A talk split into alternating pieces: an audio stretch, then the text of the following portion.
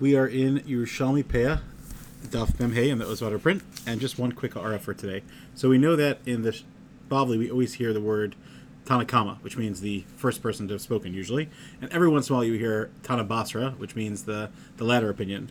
Um, so we actually find a similar thing here, except that there's two differences. So obviously, one of them is in Hebrew instead of Aramaic, and it calls it Tanyoi Kumaya, which means the Tanna Kammas, which it's actually plural. Them, the royal, the royal them.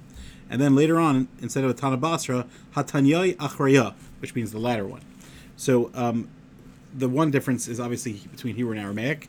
It's funny because usually Yerushalmi is shorter, Tanna Kamma versus Tanna Basra. This one's actually longer. The second one is is why it's referring to one person, but yet it's calling them in plural. Why?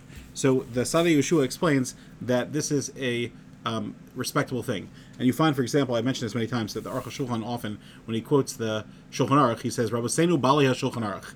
So what's he trying to do? The simple shot is that he's saying that the Shulchan Aruch is a composite of all the poskim together, especially uh, you know going with Beis Yosef. It's the Rosh, it's the Rambam, it's it's the um, it's the Rif, and usually it's it's their general consensus, which by the way they say is about forty percent of the time there's no dispute whatsoever, um, and then other times they're, they're, going with Rove. But the point is that's what it is. But there's another shot that it's just a respectable thing uh, to talk about people in plural. Um, and and to give it more, it's just a respectable thing, and that's what's being said over here. Um, this Gemara is very interesting, talking about whether a person can be mezaka for an ani um, in like a shechampeya, homachlokas, ayin sham. But I just wanted you to see those phrases. Thanks for joining, and have a great day.